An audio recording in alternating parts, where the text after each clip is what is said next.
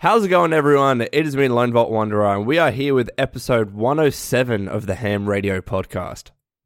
And it's me with Carrick, ACG. I want to thank uh, Lone for showing up this Oh, week. Of course, you're nice. welcome. I wasn't having internet up on time. issues. Just joking. and then what happens? What happens? Matt can't come. So it's like, I, no I matter know, right? So, so like clearly, tricycle. Matty isn't here. He um Yeah. he he's got something on, but I'm I'm happy to to host and record the podcast today. It's just going to be Carrick and I, and there's actually a, a lot on. There, there's a lot of news and a lot a lot of news from different sources. So we're going to just jump straight into it and, and discuss a bunch of things today. The very first thing being Mass Effect being put on ice, essentially. Um, so I, I'm sure you've co- covered this more f- closely than I have, Carrick. But for those of you that don't know, obviously Mass Effect Andromeda came out and didn't do too well. Uh, I guess we'll call it a polarizing game. I haven't played it, so I can't talk about it that much. But oh, you still haven't, you still haven't played that, huh? no, because I I- I've never been a, a big Mass Mass Effect person. But Right, right. you know, uh, so w- what happened with that team? With with the team, they decided to take employees from that team, move them to other areas uh, within EA, and they're, they're effectively putting the Mass Effect franchise on hold. Uh, and they're still working on, on patches and, and fixes for Mass Effect Andromeda, but they've effectively said, you know what, we're not going to work on this game for the foreseeable future. So I want to get your thoughts on this, Carrie, because you were talking a lot about this in, in, in the chat. Yeah, I'm just sad because uh, you know it's iced, which I was talking to Maddie in chat and explaining it's a little different than you know Fallout 4 to Fallout 5 because at that point, if you know anything about development, Yeah. they may not be talking about it, but they're still they still have a team that's doing that brainstorming. They they've gone out of their way to basically explain that that's not what's actually happening. They've they Yeah. moved most every, everybody to Motive. That developer team is no longer a, a lead team, which this is their first lead team. That's gone. They they Hmm. don't even have that. Uh, I think Wiki even changed, and um, they've got people working on multiplayer, of of course, and they've got people fixing some of the single player. But from what it sounds like, when we're talking fixing, I want to make sure people understand that's not adding. It's not like more animations. It's not like a lot of the things people had problems with. It's you know bug fixing, making sure that any new patches for multiplayer don't break single player, that kind of thing. Hmm. So yeah, it's it's iced. And sadly, I, I don't know if you saw this Lone in the chat, but I posted a cartoon because there's a cartoon where EA says it's got its arm around BioWare. And it's like, don't worry, we're just going to put Mass Effect on hiatus. And then it pushes Mass Effect into a pile with other games they have said these words, and it will blow your mind. So what Like, other look- games are? Did you retweet this picture? Yeah, it Maxis. Um, there's a ton of companies they've done this to, where they're like, "Oh, we're just putting this on hiatus," and then they disappear forever. Uh, Redwood Studios, I think. Hmm. Um, I think that's the term. But they had this. This cartoon was great. It's a black and white cartoon, and it just showed a bunch of bodies in this in this like pile. And Bioware's was the, like the last one that fell in, and and it was Jeez. just like this is the pile. And it dawned on me because I was, I guess, you know, I just didn't think about it. It dawned on me how many times EA has said something's on hiatus and it either never returns or returns as a mobile title on Android or something. well, so, so they've said this about this, right? But this is this is Mass Effect we're talking about. And look, it could very well be that they get another developer to work on Mass Effect in the future. Um, but this is Mass Effect we're talking about. Surely this is a title, given its fan base, even though it's a bit divided at the moment, that they would want to you know make another game for in the future, but maybe give it a bit of a break and maybe you know reassess and see which developer is best or which developers are best. Make a, a new smaller team. I mean, surely this can't happen with Mass Effect. Well, I mean, you know, some people obviously in development as well as I do. One of the things that sort of scares me is there's really only two ways to look at it. One, you're continually looking at the sequel and you're starting to work on it, Fallout Yeah. 4 to Fallout 5 kind of thing. Yeah. Uh, the other is that you're not. And if you're not, you're also not improving on ideas because you're separating the, the time from when you worked on the game to when you will work on the game. That's also Mm. for a lot of developers, when you talk to them, they lose that fire a little bit. So Mass Effect Andromeda, I'll just say this when you see the UK sales charts and you realize that on all three combined platforms, it sold less than one month of Horizon Zero Dawn Jeez. for just the PS4. Jeez. It shows to you that we may not know their numbers right now, but Yeah. I would certainly say that there is an incredibly good chance that it performed spectacularly low for them. And when you're talking about the single player thing we've all heard about, like Microsoft has even said single player without multiplayer components very hard to make, those Yeah. kind of things.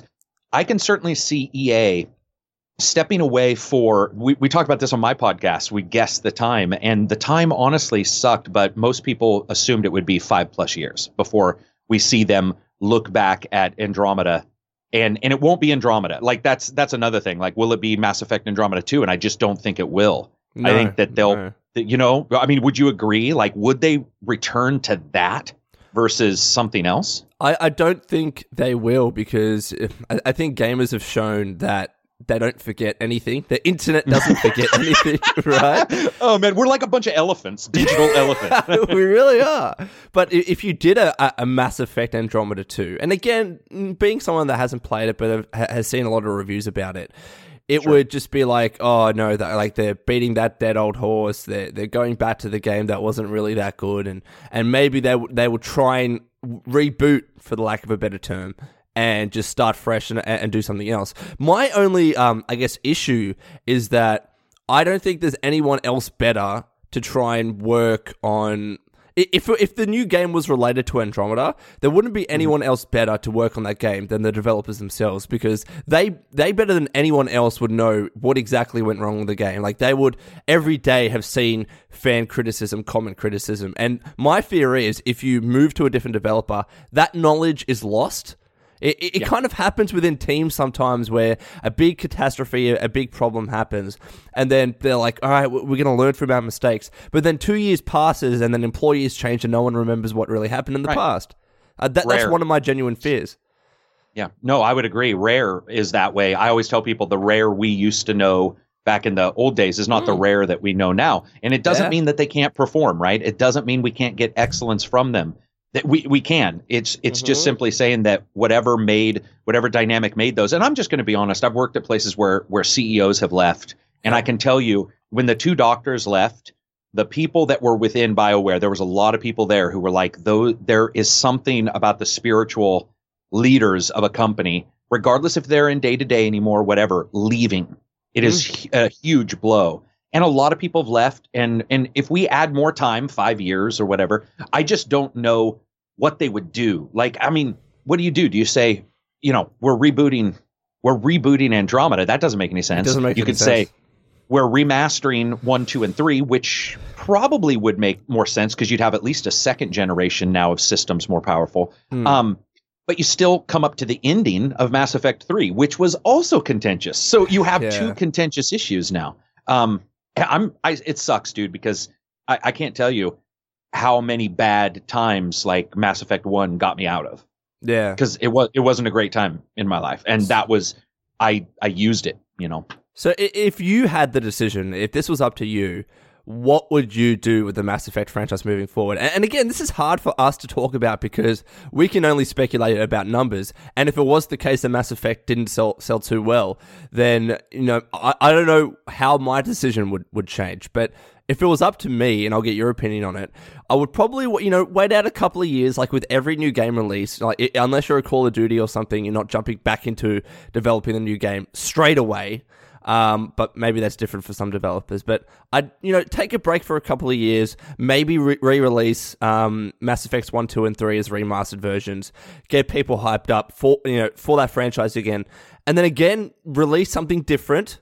A, a standalone that's not related to Andromeda that tries to go back to the roots of Mass Effect. That that would be my decision. But what what would you do differently? I would I would agree except except what I would want to make in all honesty I feel that uh, whether it be old fans or new fans there is something about the you know I don't know what you call it the gung ho ness of the Shepard series and I Yeah. do believe that if somebody said okay we're doing Mass Effect 4 we're setting it forward 200 years uh, you know from when all the stuff happened here's your canon in, ending from 3 Yeah, I, I honestly believe that the biggest mistake they made was by really removing themselves and going to Andromeda. And the reason why is because they said, hey, this is a whole new place, but oh, whoops, we forgot to tell you, all the same aliens are going. And there Mhm. was this issue where a lot of gamers were like, what exactly is why why are we somewhere different? Like yeah. what's if okay, I get that you don't like Shepard, but let's have Shepard be a myth now, like 200 years later and you know the, the we've fallen on hard times and um you know and we have to sort of pick ourselves up in the where we were. But what happens is you remove us and you say we're humans, but we're in Andromeda with the same aliens from the originals, and there there's a lot of idiosyncrasies there. So to me, I would just do four. I would say Mass Effect Okay. one, two, and three remasters, and then just say, here is your sequel. We are you know, in the Shepard timeline, not pretending it doesn't exist, because that's one of the problems. It felt so weird to have, like, even a dev I talked to was like, uh, nothing happened in the Mass Effect world after the Andromeda people left. And I'm like, no, we know what happened. He's like, no, they don't, though. And I'm, it, it you know, it just didn't make a lot of sense. And here's another thing that people don't like to admit, but the entire time you're traveling to another solar system, they could continually send you data behind, right behind you. Even if you're both traveling at light speed, it would get there moments after you did, or however long it took for them to send it. So you would know what was happening the entire time. So once you got to Andromeda, you would have all that data. And there was some, there was a couple oddities there where they were like trying to pretend you wouldn't know anything, but that would be only if, you know, and they wrote it into the narrative. I think there were so many little caveats. It would be like me and you trying to pretend Maddie never existed on the channel. and so when he showed up, I would be like, "No, that's a disguise. That's that's actually Carrick." You know, Uh, Exactly. it just doesn't work, man. It feels dishonest. I mean, to me, it feels dishonest. Well, So- th- Or- it- it is interesting. I mean. If this was a, a franchise that I personally was very invested in, I would be just as upset as as every other fan is getting. Um, but I, I think we at least need to recognize, and again, someone that hasn't played the game, but I've seen uh, half pe- half of the people that talk about Mass Effect Andromeda do like it, and half of them don't. Uh, maybe no, maybe it's not half half. Maybe more people don't like it, but there is a good contingent of people out there on the internet that actually do like this game. So I guess we got to recognize that. But is that enough to base a franchise on, and is that enough to sell games? Maybe not. Uh, ma- maybe there's not enough people. Maybe there's just too much negative sentiment around this game to try and push it forward and maybe it is like you said right to just go back to to Mass Effect 4 and say you know what? We're going to do this. And and I don't even know if this is possible or not but would a sequel to that game Carrick I guess put out some of the, the, the bad taste in people people's mouths with the ending of Mass Effect 3 would that be possible to kind of retweak it if you were to make a Mass Effect 4 okay, so Mass Effect, the, the thing that's really confusing about Mass Effect 3's ending is that I picked the bad ending. Mass Effect Okay. 3, y- you crash and you see at the very end Shepard take a single breath.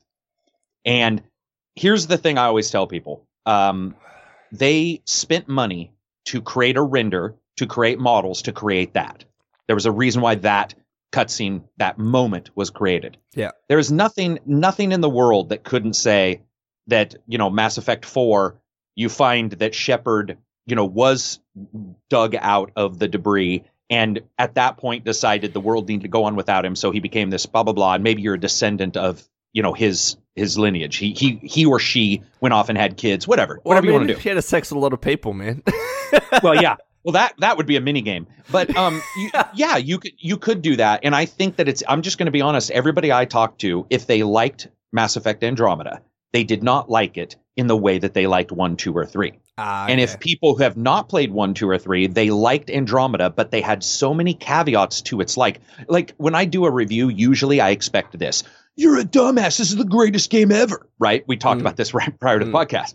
And I did not get that on Andromeda. Most people were like, listen, it's buggy, it's fucked, it does this, it's wrong here, it doesn't give data here, but I'm I'm enjoying it. I think that's the difference. And I think that people would love it would be cool on I don't know. What do you think? Like I think it would be cool if BioWare said, Yeah, that was wrong. We are just gonna go back to like it makes people like shit. Like they've they've shown with purchases, they've shown with with all this fan stuff that they like Shepard. We're gonna go back to them. I would be okay with that because to me it would be a company responding to fans. And and you know what? That's the, me. the thing I will say about gamers is that they can be forgiving at at, at Mm. times. So long, like e- even though there's a bad game in Mass Effect Andromeda, or you know an average game, whatever you want to call it, so long as with the next game that it's good and they listen to fan feedback and that, and they incorporate what everyone said about that previous game, you know, to an extent, then fans are, are going to be pretty forgiving in that regard. And and yeah. I think you know a, a, good example with this is Prey, for instance, Carrick. I mean, on Steam, yeah. Prey has eh, the game has its problems, but on Steam the game has a nine out of ten and it's yeah, getting relatively positive reviews. I think on average it's getting an 8 out of 10. And we will talk about Prey News later on in this video. But the point that I'm making, you know, with Steam and also the, the user reviews on Metacritic, the game's getting a relatively good score, even though a lot of fans were still upset about Prey not being Prey 2.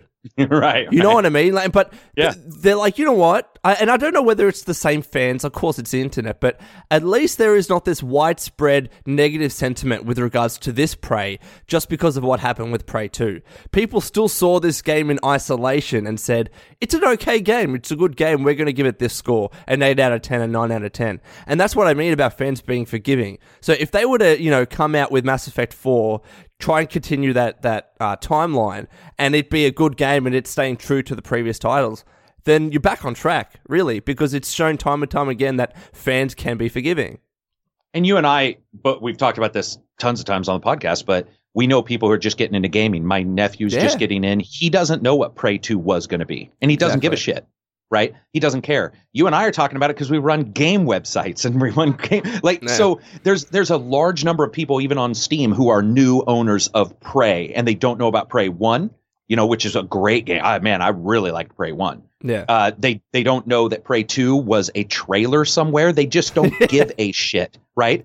And I like to surround myself with both kinds people who do have that memory but i love having some of those people who don't because that yeah. institutionalized hate and institutionalized continued disgust towards gaming doesn't yeah. necessarily do anything other than sort of self-propagate this righteous ideal that like we were right and you were wrong and Prey. Mm. I had somebody who did say, "Well, uh, GameSpot gave it a 5.5 out of 10 or something like that." Yeah, yeah. And one of the first things I said is every single game has its outliers. This game is no different. It's the fact that the names are different and that's mm. bothering you. But here's what's even weirder most people say they don't trust GameSpot or IGN. So why do you trust them now? And that's the weirdest thing that's is weird. I'll have people posting who will say, you know, uh, I come to you, you know, blah blah blah. IGN gave it this. So does it actually suck? And I'll be all, oh my god, are you that like are you that easily swayed? Because if you are, then let me sell you a bunch of my shit and, and call it gold because yeah, yeah. I, I, need some cash. So uh, I, I hope to see Mass Effect Four in four to four to five years. That's what I would love to see. Yeah. I would All love right. to see it. Well, in a very similar vein, the next news story Hitman. All right. So Square, Hitman. Square Enix has decided to. What was the word they used? They've withdrawn from the business of IO right. Interactive. Um, and they cited a pretty big loss. I think it was 4.9 billion yen, which would be around 40 million ish US dollars. Yeah. And they've pulled out from IO Interactive, and essentially this we don't know what's going to happen with Hitman, right? They still own the IP, you know, um, as, as my understanding goes, so they it could uh, realistically make a, a, new Hitman game. But what what are your what are your thoughts on this? Because with Hitman, it's an it's an interesting case because they, they tried to revive it with the with the episodic nature, and for a while I thought it was doing okay. Like I thought people actually enjoyed it, but it doesn't seem like it, it, it made any money. In fact, I lost a bunch of money. So what what do you think about this? Um, I'm on a, I'm sort of under NDA for some stuff in particular sure. about Hitman. Uh, but there is going to be a season two, and they are definitely more than halfway through it.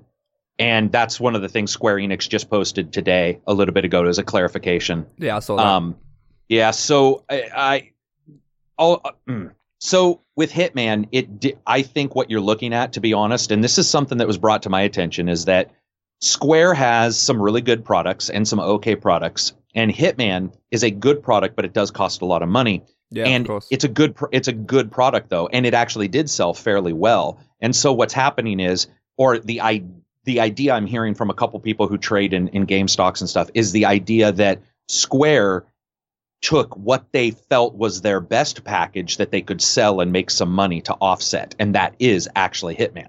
So wow. in a way, this is the best time to sell it because it is doing well and because it is high on gamer. And so another company, an EA, a Microsoft, an Activision, a Sony, can look at this and go, you know what? We want Hitman to be exclusive for the PS4, or we want Hitman to be exclusive for EA, you know, at, uh, Origin or whatever, you know. So I actually think that. It, from for all intents and purposes, what I've heard and some of the stuff I know is that we will for sure be seeing a season two. It's just sort of what like what name they work for under the umbrella, if that makes sense. Like, Mm.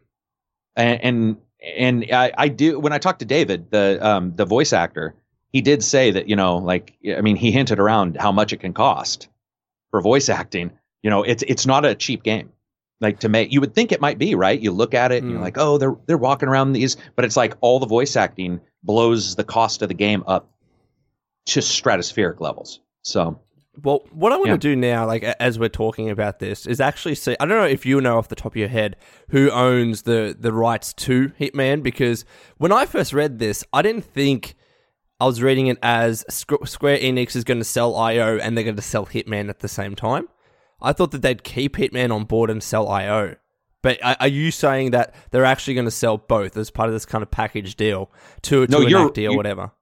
You're right. That's what everybody thought. That's why the clarification came out. They are selling both. They are going to relinquish Hitman to IO. IO wants Hitman, and IO believes that it can do that. It can like succeed with Hitman and with the with the work they have in place. And so uh, it, it, they did do that clarification pretty much for exactly what you said. Because I read it too, and there are a lot of people that we have. You, I know, know have some legal background, and some of my Yeah. fans do and they were all. That's the weirdest PR press release we've seen in a long time. Like it didn't. Hmm. The wording was weird. The way they were talking about things was weird. Even though, like you said, like offsetting. Like it some it almost sounded like they said they were selling it and that was what was causing the loss. Like there Mm. was some really oddities in the language, um, which could indicate something behind the scenes too. Maybe IO said it's going to cost another twenty million, and if they think they can only get forty for it, then Yeah. you know But is is the, is the problem here? I'm, I'm seeing a bit of a trend, and we, we just talked about Mass Effect Andromeda, and obviously Microsoft had has those recent comments about multiplayer games and, and wanting to really go with them. The problem here seems to be unless you're a huge publisher like an Acti, even like a, a Bethesda nowadays, and etc., that you can't really profitably create a single player game like a Hitman because they're so expensive and there's just not that return anymore. And, and the return is really in games with online compatibility and online multiplayer etc but the weird thing about that argument is that square enix isn't small but maybe they are small enough so as to say you know what? Single player games aren't profitable for us. They're, they're not a good business venture. You really need to have the scale of an acti or an ea to actually make a, a good amount of money off of those games and that and to to put the money in to development because it's it's millions of dollars like so expensive and and they may be not happy with how some of their their projects are lost leaders for so many years. The Yeah. Final Fantasy games take forever to make. There's there's a lot of loss on a lot of their titles that end up being successful. But Mm. a single player game can probably be made. It's just that if it isn't successful, there is a chance that your company is done. And Yeah. that's one of the things that That's can scary. suck. That's scary as hell. And and that I can see why a Microsoft has said what they've said. And Sony has, you know, Sony doesn't say it the same way, Nintendo doesn't say it one way, Microsoft, but they all see the same numbers. Like they're Mm. they're all going to go about it a certain way. Yeah. And you can't take you can't take so many hits. And I think for sure that that's exactly what's going on is that Square looked at their stuff and they're like, "Man, Final Fantasy costs a bunch, plus we had to rewrite because we're they did the DLC that sort of added to the story yeah you know, like what do we do? And then they do Kingdom Hearts, right? And they still haven't shown anything from the new Kingdom Hearts game, right? 3 Mhm. for forever. So so, you know, maybe they're paying for the development behind the scenes for those kind of things. And they're just like let's so you're, you're essentially saying like and again I, I thought square enix was pretty big but they're not big enough to support that many single player titles That's Like, what it you- sounds you- like. you need Mhm. something that's easy to make and brings in a lot of money yeah, essentially you do. You do. And people at Microsoft, that's one of the reasons why I do like Microsoft because uh, they just did their build conference. Did you watch any of that? no i didn't that they did.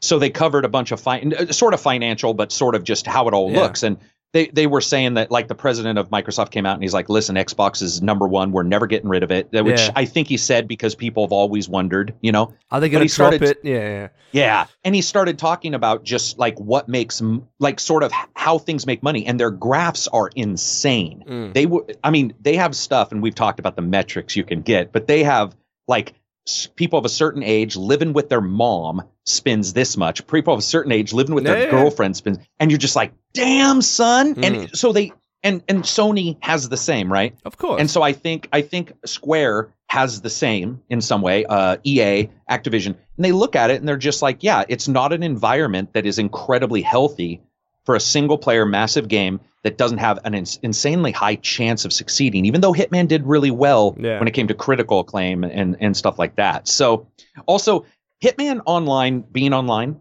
Uh, and, and I have you got to play any of the this Hitman no, game? I've, This- never been a, a big Hitman fan.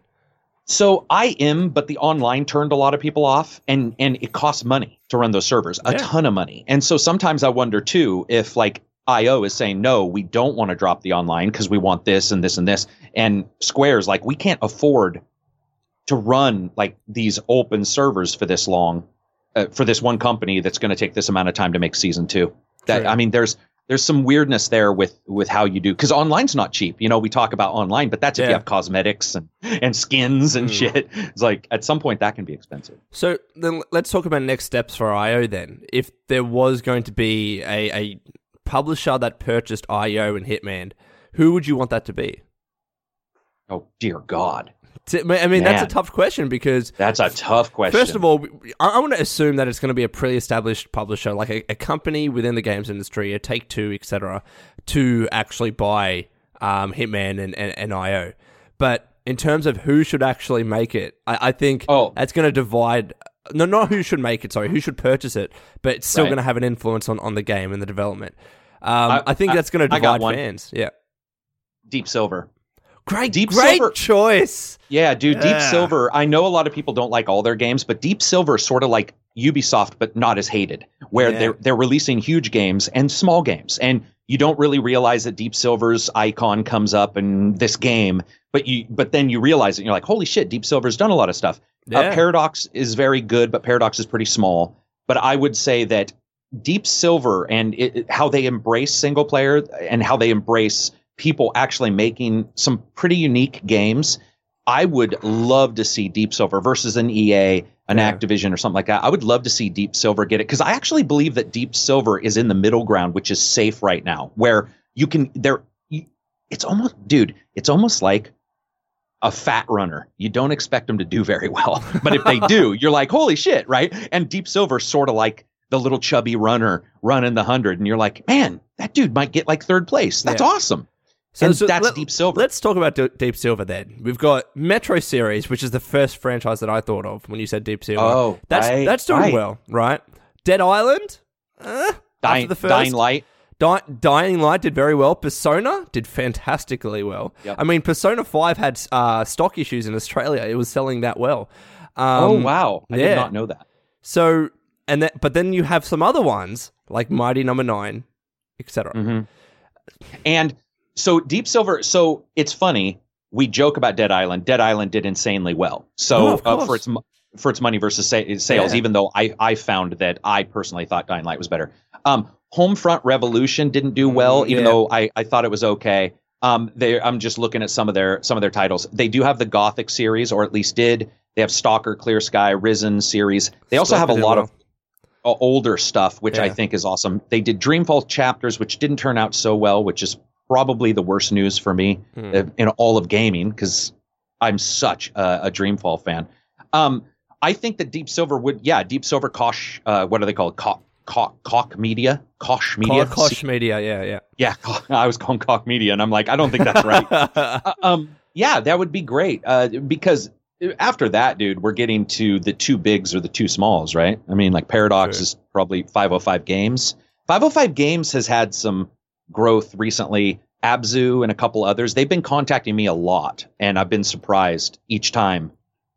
Hmm, You know, I have a question for you. yes. Here's here's a name out of the blue. What if tomorrow Sega did Hitman? What would you think of that? But you What do know, you think you know Sega? what though? S- Sega is is starting to ramp up. Like like They are. it's it's like their investment is several years back they started to make investments Yeah. and now they're starting to reap the rewards A- around now. Th- that wouldn't be a bad choice. it would be weird, but I, I agree. Like, and they are. That's the thing. They back up not only big titles, but they have some. You know, the Bayonettas or the the Uh. Vendetta. Uh, what is that? Vendetta. Uh, the uh, robot game Vanquish. Yeah. Um, then they have Sonic. You know, so they have Yeah. they go back and forth. And I would love to see. I would love to. And you know, Sega's had a, a ton of success with uh, Warhammer. Uh, with, with the Warhammer. Uh, I'm sorry, the uh, Total War series. Total War, that's right, as yeah. Yeah. So they've got some money in their coffers probably for that. Yeah. And okay, then let's cover the worst case scenario. What happens if what what happens if Square Enix can't find a buyer? What happens then? Then Vivendi comes in. I don't know. Like I'm. I Maybe. Vivendi. I- yeah. No, oh they're concentrating on Ubi. yeah, uh, I, I, that's what I'm worried about, dude. Is that like, I mean, I don't see it happening. Like because, I mean, at some point you would think, you would think that a company would just look at it and go, okay, guys, like, I mean, well, for example, um, you said that I think Square said they lost 40 million. Yeah, it turned out to be about that. 40. Okay, so so Phil Spencer alone is is a greenlighting 40 million dollar games. So just on his own, uh, just not just lost, but Mm. like just yeah, and and try this. So uh, some of the heads like Sony, uh, Nintendo, Microsoft, Nintendo obviously not on this list, but Sony and Microsoft. It I would rather have them jump in. This is going to piss off a lot of people. I would rather have them than an Activision or an EA, and here's why. I'm not really super happy with Activision, and I'm not really super happy with EA. And I would rather see Hitman made exclusive on a console or PC console or or, or, or some kind of combination than not at all. You know what? That, That- that's actually a fantastic point because we, we keep talking about how Microsoft and Xbox needs those exclusive, like big exclusive titles because Sony's been knocking it out of the park. Wouldn't this Yeah. be a perfect fit for Microsoft to pick up? They have the Yeah. scale. They, they they have the ability to make a loss. They have the servers. They have the all of it. servers. Like I, I, that could actually be a pretty good choice. And even though it's even though it's not going to be exclusive though, like people say, well, it's just going to be on Xbox One. No, it'll probably be Xbox and, and PC. Um, just just not PlayStation. Well, maybe it and is. it's Windows. Yeah. Microsoft laughs every time anybody says that they like there's something wrong with a Windows game. They're like, we're making money, whatever. Exactly. But Yeah. no, they, that could be a, a pretty good fit for Microsoft. They might see this and be like, you know what, we need a, a blockbuster IP because we're kind of lacking. Although we say we're lacking, but uh, they're lacking. Sorry. But I think they're holding their cards to their chest and they're waiting for E3 to, to announce a bunch of shit. Like, that's my best guess for what they're doing. But we're talking about in the future here. Hitman could be a good addition to that lineup. Oh yeah, and I mean, again, I want to make sure because right now people are writing us death threats. We're not talking about just on the first choice. We're saying if instead of IO going the way of you know insolvency, going in the way of you know Yeah. like like complete bankruptcy, whatever, or just being gone, or Square keeping them and you know like barely giving them any cash. We're talking about to continue the Hitman IP, yeah. And I think Yeah. of, of all of them that fit, um, it most likely right now it would be a Microsoft to to to purchase them, uh, like a Bungie, Bizarre. What did they have? They had the three Bs: Bungie, Bizarre, and Bioware. Hmm. And um, they sold them all in the same like year, as well as they bought them all in the same general timeline. So I could see them saying, you know what, we're gonna we're gonna do this. It really does, I think, matter on what they think they can turn around quite quickly too. And it does sound like whoever buys IO is going to be pretty lucky because, like I said, Hitman's already got work done on it. It's not like Yeah. you're buying that question mark. You know what I mean? You, it's sort of a known entity, which is nice for, Okay. for anybody who's buying. And and now here's a, a a last again. If we assume that you know Square Enix can't find a buyer and they they Right. need to sell, what if a Nintendo would have come in at the end and say we're we're buying because I look what happened with Bayonetta. We, we we're gonna oh, true. we're gonna buy Hitman and we're gonna start releasing it exclusively on Nintendo consoles. I'm not saying that that's the best situation because obviously maybe fans of Hitman aren't on any Nintendo consoles, but I'm talking about from Nintendo's perspective, that could be a, a pretty good purchase. might not I mean, the honest truth is, I think Hitman looks pretty good right now, and I'm, I'm not 100 percent sure the Switch would would look very good.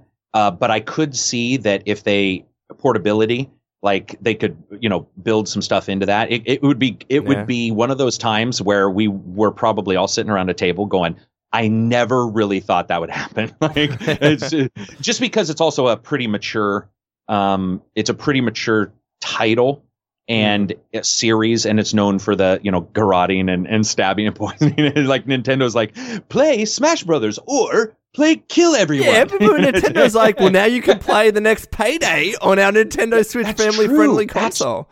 Fuck, dude, you're right. That's Payday 2. I forgot. It's I a mean, weird that's world. about man. Robin It's a weird world. Yeah. Yeah.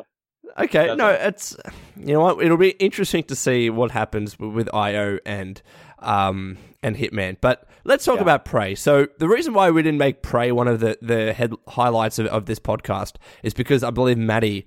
Um, the day before this podcast goes live, or maybe the day after, he's releasing a, a Prey video. Maybe I wasn't meant to say that, but anyways, he's going to be talking about it. We didn't want to talk about it too much or make it the the title of this video, but we still want to talk about Prey because all right.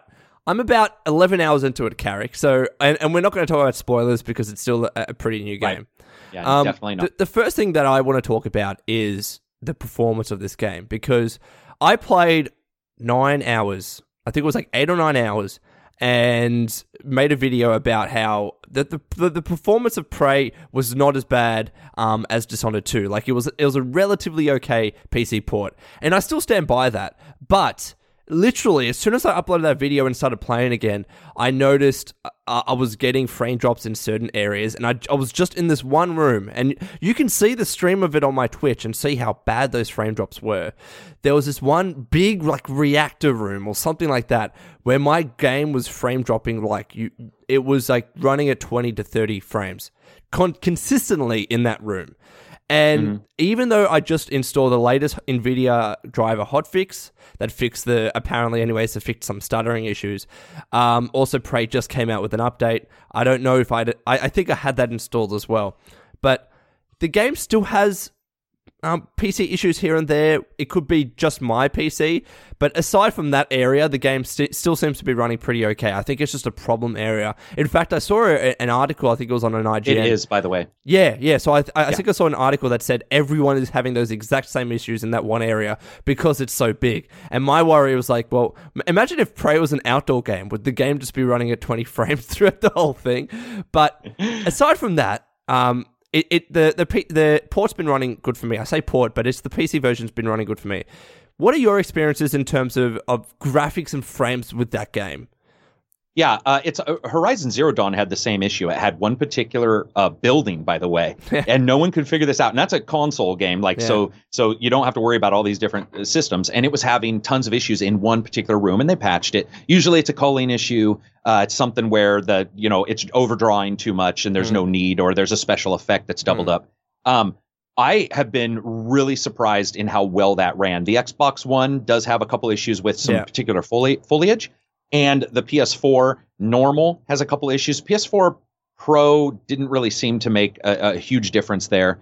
Um, but overall, I'm the, the only thing I noticed, and I mentioned this in the review that I'm not in love with, is that the the input delay. There's a little bit of an input delay that remains from the demo on the PS4 version. The Xbox One version seems like it's running fine, but there's this odd feel. I just it's so subtle for some people, and some people hate it. But it's a, a sway. It's where like you hit and your brain is telling you it should move, but it didn't. Oh, it just did. And Wow. um, PC, of course, my PC that thing runs spectacularly well. I think I'm usually at about 160 frames per second Shit. and yeah, it's insane. Um, so I'm pretty happy with it. Yeah, I mean, Yeah. all things considered, I, I was expecting just because it's a PC, not because it's Dishonored, because they're different engines. I was Yeah. expecting though that you know just because it's PC, right? Like you can never know. You never and know. man, man, I was so happy, dude. I was so I was like I'm not. I, you shouldn't even be happy. You should Yeah. be expectant that it runs well. But you know, But- and again, it's it as you said, different engines, but also different developers. It's Arkane, Mhm, but they're yeah. different developers. It's the Texas branch.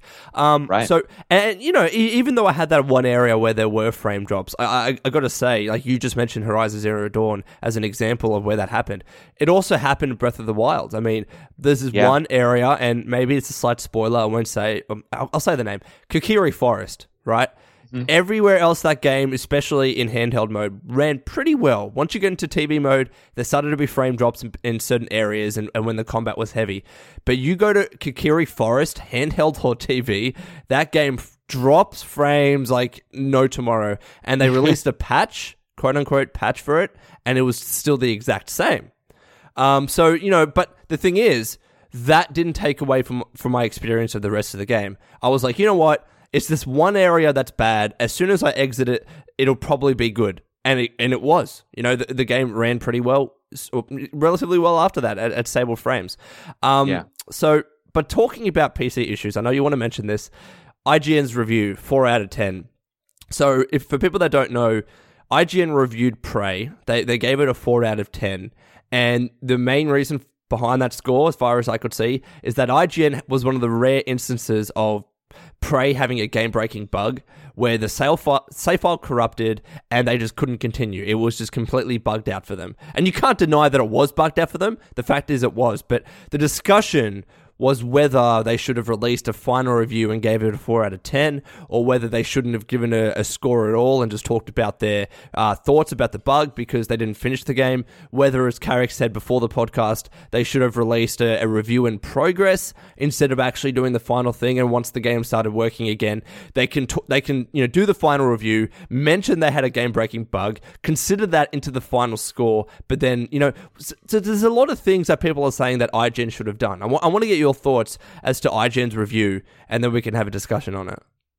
Yeah, I mean, the the real question is if that's a four, what a fu- what the fuck does a game have to do to get a zero? If Yeah. it doesn't run, if you can't play it, and if you can't beat it, I don't expect a reviewer to beat every single game. There are issues. I've had bugs where I Mm. could not complete a game, and I would still do a review if it was ninety five percent of the way through. Yeah, But but what we're seeing here is a situation that's questionable uh, for a couple reasons, and it's certainly something that that like I don't know what this person experienced, so that's very difficult. Yeah. And I wouldn't I wouldn't want somebody second guessing me because. But I, here's the the difference: they wouldn't have to because I would never release that review. It Okay. would never happen. It would not happen. And there was a slight attempt and it stopped pretty quickly, but there was a slight attempt to try to blame it on Bethesda's review policy, to which I just have to say everybody else was under the same review policy. yeah, Don't ever say that because if you do, if you say that one single game in a release list and its slight change to the embargo has thrown you off so much that this is the result, there's an intrinsic problem within your entire company. Hmm. You should never be able to do reviews again because if that's so easy, if you're so easily messed up by a day one, and guys, I'm sure you've seen this. I've got games where just because of the time frame, I only have a couple days to do the review, sometimes Yeah. one. And guess what? You play the game till you're done or whatever, and then to, you yeah. do the review or close to it. Yeah. yeah. So it, it's it's, but we don't know. That's the thing, dude. Like I, it's I really want to like I sort of distance myself from it because I'm like I don't know what he experienced. I was told, and I read one of his tweets that sounded like it actually removed four to six hours of his gameplay, but he was able to continue. If that's true, and it still got a four, it's odd because he in his own review says something along the lines of prior to the bug, I thought this was a really great game. And I was like, whoa, wait a minute. If you had the one bug, but then you recovered from it, does that one bug drop really great, which Hmm. probably an eight, eight or a nine, to a four? Like, and this is the interesting thing because I think that you know the things that IGN was saying about the game and about it having a game-breaking bug, absolutely that should be talked about and be out, out in the public, right? Right. It's Yeah. the presentation of it that, that I think people are questioning, and I think Jason Jason Schreier from Kotaku summed this up perfectly when he said uh, his tweet was along the lines of this is why Kotaku doesn't give scores to, to games. This is why we don't give scores when we, we review games. And I kind of agree because I, I, for one, have never been a, been a big fan of giving a score to a game because you're kind of condensing all of your thoughts and opinions and important views about a game to this kind of arbitrary score where no one knows how it works. Like no one knows when you give a game a seven or an eight or a nine or a four or a zero. And what happens most of the time is that people will jump straight to the score and then get either get angry or happy that you validated their opinion about the game. And then you've just missed everything the person has said about this about this game. And I think this is what happened with IGN because again, the importance of what they talked about is undeniable. If a game has a break, game breaking bug, it needs to be talked about and, and, and, people need to be aware of it. Maybe so they can avoid that when they're playing the game.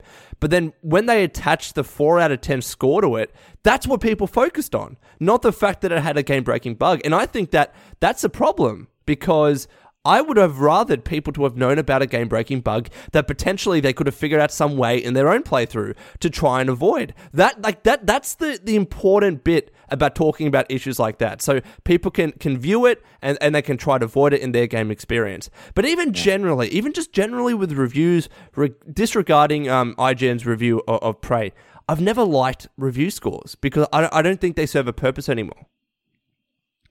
Yeah, I would say I mean, I I disagree, but okay.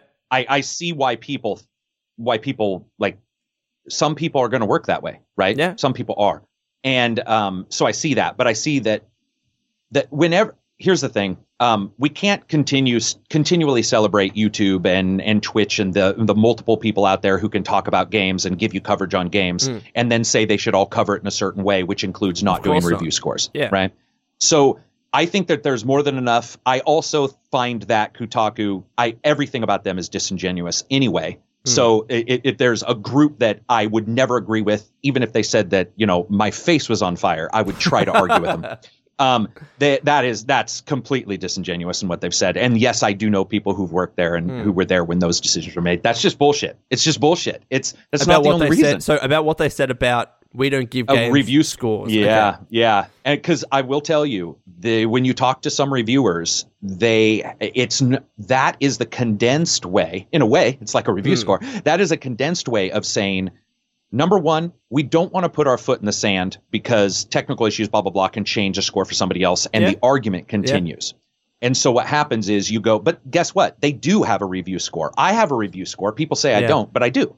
Yeah. And they do have a review score. If you say accepted, if you say yes, no, that's a review score. And that's what I find hmm. disingenuous mm. is pretending like like some high and mighty group and even attacking okay. uh, I can't remember his name, but even attacking IGN. It's like that you can criticize it and say this and this doesn't make sense with the score because that's what I believe. I don't have a problem with somebody saying that they gave a game a 4 because of a game ending bug. What I yeah. do have a problem is that the majority of people don't get it by the end of the review. And here's one of the reasons why because at the starting of my videos, I say no reviews that are only two minutes long because mm-hmm. IGN loves to release two minute reviews on Prey.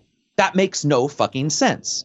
There's not, that's not enough time to cover the game. It's well, not enough time their, to that's explain. That's the condensed version of the yeah. full written review, and I don't know if they still do their full video reviews of games. Like I, I think I remember in the past they they had like longer video reviews and then shorter video. Rev- I don't. I don't know. I think but, they did. Yeah, but any, did, anyway, yeah. so like they had, I, I, still think they had the full written review and the and, and the video review, um, and it's but, just not good enough to hmm. explain. It needs to make it so that you and I walk away going, okay, I get it. Like I don't agree, but I get it, and hmm. I don't know of anybody who said that and and that's a writer problem. And remember he's the editor and the reviewer. That means nobody looked at it. I, I guess that's so, my, this is my fear though is that bothers me it, I, and, and I, I completely see your point of view about review scores because even arguing against myself, they do serve a purpose in the sense that very quickly, just like a Rotten Tomatoes score with a movie, very quickly you can get a quick sense of what critics generally thought about a game or what critics yeah. generally thought about a movie. Like I can go to a, a Rotten Tomatoes, see that latest Guardians of the Galaxy got an 89%, see Logan got 80 plus percent, and say, you know what, that's generally a, a good score. I could probably go into there and, and, and enjoy this movie.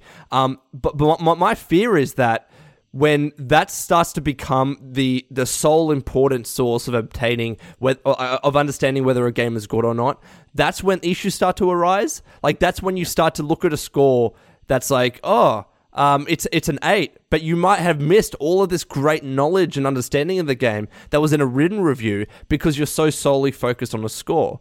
And and again, I'm not saying that they should go away entirely necessarily. Maybe it's a cultural thing. Maybe um, you can still have review scores, but hopefully fans will actually start to read them and prefer their their actual written opinion and, and the video opinion over the score itself. But my, I guess my um, takeaway from all of this, all of this is that whether or not you you disagree or, or agree with IGN is up to you. It's it's personal opinion. But what I didn't like is how it was talking about a game breaking bug, and then everyone focused on the review score. I, th- I think the fact that Yeah. there was a game breaking bug should have been talked about and, and should be the highlight of this so people can avoid it and also so as it seems like exactly what happened Arkane can fix it which apparently they did They did in the same day. in the And same day Yeah, that's why you just, um, you know, like I said prior to the podcast, it would have been much easier, and it would have been something everybody. Again, this is one of the reasons why I sort of attack anybody who says, "Oh, it's because of Bethesda," because bullshit. Because anybody normally would be professional enough to not release the review. They would do, or they would do a review in progress. That's normal. And let's be honest, this is IGN who has many reviews in progress, and so it's questionable why mm. one game gets a review in progress, and then somebody on Twitter went and got all the reviews where they have stated something about bugs and patch and and and game killing bugs and it was sort of one of those moments where you're like oh shit somebody probably should have thought before they posted so now this this because is a, this is a there's a slightly lot of different, examples This is a slightly different topic now because now we're talking about how an IGN and a GameSpot actually approach the process of reviewing a game. Because typically, what would happen, they would look at who, who their reviewers are, pick one, whatever the process they choose, who knows. But an IGN would pick one reviewer, it would go through an editor, and then that's how a review is made. But some people are saying you have one person out of this entire company that's reviewing a game. But what happens is that people attribute the review to IGN, not the reviewer itself. yeah, so then when people like, and this is what kind of, I guess it, it doesn't really annoy me, but people compare. Well, IGN gave this game this two years ago, four years ago. Yeah. But it's a completely different reviewer. Like you can't make those comparisons. But is there a way that can be fixed? Can can you have a kind of council of Oh. reviewers within IGN that each give like a score and then it's aggregated? But even then, Yeah. they're always going to be different reviewers. Right, but um, so first of all, just so you know, the Twitter post that I was talking about, it was all this one reviewer, and there was a pretty damning evidence for like that this is the only game something like this has occurred on. Um, But but when we talk about a group, a council of twelve, you know, from Battlestar, um, What does the yeah, you- council believe? yeah, what is so say we all. Um, I, I personally, I think that it's been. I know it was done. I think it was Die Hard Game Fan. There's a couple different um, uh, older magazines, online magazines, and and now defunct. I think that actually did that, where they had a couple people review Yeah. the game and give their ideas. That does work. It does, and there and, and there's there's nothing wrong with that. I think what is wrong with the entire situation can't really be fixed, and that's that um, everybody does take data a little differently. I, and the Metacritic systems do the one thing that really bothers me. And we're jumping to Metacritic just for a second because I don't want to blow off that conversation. But um, Metacritic has a tendency of softening the edges, and I don't like that because what it does is it remove. I don't want to remove the outliers. I don't want to remove the IGN's low score. But does I it do that? Yeah, well, it does an aggregate, so it does an average. So you yeah. can't see it unless you look, unless Mm. you scroll down and go, okay, uh, IGN rated this. I would like, and Open Critic does this a little bit better. Open Critic also does YouTubers and a couple others, so they're a little bit more, I guess, modern. Hmm. They they do things like suggested games from this reviewer in the same genre. They do. There's a lot of, and then they have like a bar that says like where you're where this game currently is where this reviewer if you click on the reviewer you can see every review they've ever done. That's and it says like where they are in the list compared to others. It's a Mm. very cool system. And hopefully metacritic will get that competition. You know open critic seems to be doing well. Hopefully metacritic will say okay we need to do this. And then i think that'll feed back slowly. You know it, it all it all feeds back you know I, to to the reviewers. And Mm. uh, also let's just be honest uh, it could be human mistake it does it does occur where we just have bad days um, unfortunately Of course. you know this is a big deal um, but i think it points towards if you and i like let's say this is how maddie and i work if we both have the same game uh, if we're running into a game killing bug, we talk to the PR, right? That's Mm. usually what you do. You Mhm. you you instantly email the PR, Yeah. and then and then I I reach out to Maddie and I say I can't say anything about the game. Like we oh, almost every con you know discussion starts with that, and I'm Yeah. like, but I'm having this. Are you having that? Yes. Here's what I did, and I personally feel that for whatever reason, this issue in particular, and maybe sometimes some others, people just don't do that. They they have they do have a bone to pick, and Hmm. that that to me is an issue because you are you are affecting somebody's job Yeah. when you're when you're not doing yours well, and that that is where I start to get a little worried because man, it's bothered me. Somebody just asked me a couple days ago, why didn't you review uh, Zelda? And I'm like, dude. I got to beat Zelda, and he's like, "Well, get on it." And I'm like, "I've got other games." And until I, until Well, I do beat it, Carrick. Yeah. he's like, I just want to hear you bitch about stuff. And I'm like, dude, you don't understand. Like, I take this stuff, Wait a minute. I review for people like me, where they want to know the person got through it and they have an idea of what occurred. They, they just want to Yeah. hear you bitch about like They do. complain about games.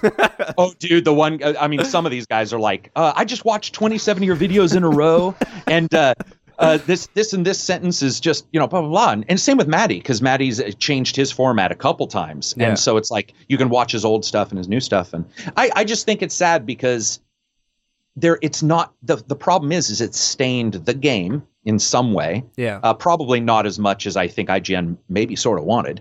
And then it also stains IGN a little bit, especially when the person tweeted and somebody sent me the tweet and it said something like, uh, yeah, that score caused great concern, which is exactly what I wanted it to do, or something. It just sounded very like petty. like very intentional. in yeah, it just it was all wrong. It's one of those moments where you have a friend, if they're a good friend, they'll be like, dude, dude, dude, dude, dude, dude, shh, quiet. Like Hmm. step back for a second. And you're like, what the fuck? and then you find out later, like, I was a dick. You know, like I thank God my friend was there to tell me. Uh, I don't think somebody was there. I think that's what happened is that somehow the the safety, you have safety belts for your job. We all do. We Mhm. have compatriots, we have comrades, we have people working next to us who double check our shit. And sometimes it gets through, I think. Yeah, and, like, and, and absolutely right. I'll give you an example. Like, let's let's use a completely different example. Um, so there, there was a couple years back. I don't know if you know what NRL is. Rugby league in in Australia, right? Oh, So okay. It's essentially rugby, and they kind of have this checks and balances system where every uh, in every play there's five tackles, and then and then you have to kick the ball.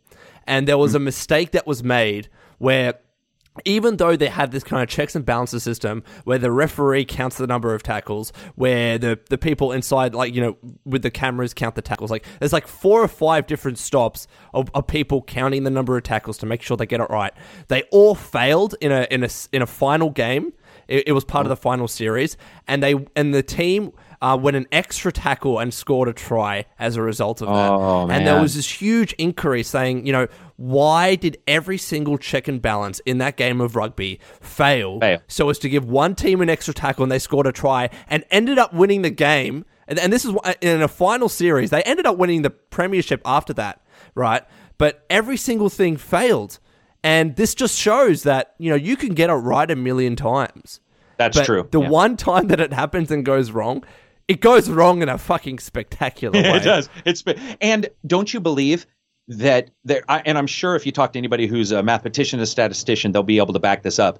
The more safety measures there are, when something does break, it's fucking catastrophic. Like it's when the wing falls off of the plane and you look over and go, "Yeah, we're fucked." Like it didn't just like bend; it's gone. And that's Yeah. because all of those safety and and so that might have happened here, where just Yeah. the safety checks the per you know uh, hey i'm having this issue can you get can you text me and somebody doesn't get back to them and they're like fuck it we're posting it Hmm. um and it can happen it, it's happened with all of us i just Of think course. that um we want to minimize it as much as humanly fucking possible because Hmm. you want an accurate reflection of your experience for sure yeah. but you also want to be what I think is pretty fair and just. And I know people have said I haven't been like that. I know Dishonored too. People were all over me for that because I had bugs galore. But I was contacting the dev and I was like, dude, I've had this, I've had this, I have this, blah, blah, blah. And they were very open to trying to fix it. They were very cool about it. Mm. Um, so some devs too maybe don't respond. I don't know. Maybe maybe he did try to contact them and I think he did. Like from what I remember, when I when I looked at the review, he talked about Yeah. him trying to go back to Arkane, and I think that's what happened. Don't, don't quote me on that. But in, in any event, um, th- that was a very interesting story because we haven't had a review controversy like that from my from memory in, in quite a while. Um, alrighty, so let's move on to something different. Let's move on to you know what? There's a bunch of things that we want to talk about, but you showed particular interest in this, Carrick. Xbox Scorpio awareness is apparently very low amongst gamers. So that there was Oh there- man! there was this poll, there was this kind of research that, that went on. I can't remember the company, but essentially their, their claim was that many gamers don't really know about the Xbox Scorpio. They don't really know what's going on with it. They don't even know the console exists in the first place. Um, so aware, awareness of that console is pretty low. And when I read this, I'm like, well, of course it is. I mean, Xbox hasn't talked about it much. Like, they, they have talked about it, but like not in the sense where they've given it an official name, not where they've really had advertisements behind it. Like they haven't really pushed this console publicly. And I'm like, of course it's it's relatively low amongst gamers. Not not every and if, especially if you're considering gamers as like people who play mobile games and casual games as well. Not everyone watches E3. Not everyone watched uh, Microsoft's E3 press conference last year where they talked about Project Scorpio. Not everyone is following Phil Spencer and, and reading every tweet that he tweets out. Like, I, I, I wasn't surprised by this. Were, were you surprised by this? No, uh, first of all, I want to say I do want to ask you what you thought of Prey. But b- before What I end, thought of I Prey? do want, uh, yeah, I do want to talk about it uh, prior to us closing down the podcast. Sure, no, no, but um, that's fine. Um, so uh, when it comes to this, no, I wasn't. Uh, I, first of all, I wasn't surprised, but I do find it funny that I actually uh, just two weekends ago was involved in a polling for that, and I was involved in the numbers of it, and we got drastically different numbers. And I was trying. Wow. I was like, "What the fuck?" So when you wrote or when NeoGAF posted it, I was like, "What the fuck? What?" And then and then you posted it, and I started laughing in the pod or in the Twitter, and I'm like, "Oh, I I've got something to add." It was, but then it dawned on me what you just said, like who they talked to, Hmm. and uh, and the fact that there is no surprise uh, by anybody that that that is not known. It, and what's even more crazy is there was some information about the PS4 Pro and Yeah. how it's not necessarily known. And I always have to remind people: Do you realize that when you watch a PlayStation commercial, they almost never are talking about the hardware unless it's Christmas. They're talking about the games. They're talking about the ex the experience. So to me, it it's just like you. In no way, shape, or form was that surprising. In fact, it was surprising anybody thought that they would get anything other than the exact response that they got. So it, it was it was Nielsen that did it. It- I, I don't Nielsen. remember. It was Nielsen. Okay, so Wow, mm, this is that's a big. hold up. You know what? No, no, let me confirm that. Let me. I, Okay. Xbox I mean, it's, awareness because I think it comes down to again a combination of things. Microsoft haven't really advertised and pushed this console to the wider audience um, like you would expect once the console is actually released. Like I wasn't surprised by this, um, but also as well, it was Nielsen. Well, there you go. Um, I wonder who they and I'm speaking a bit softly because my girlfriend's now asleep after a night shift.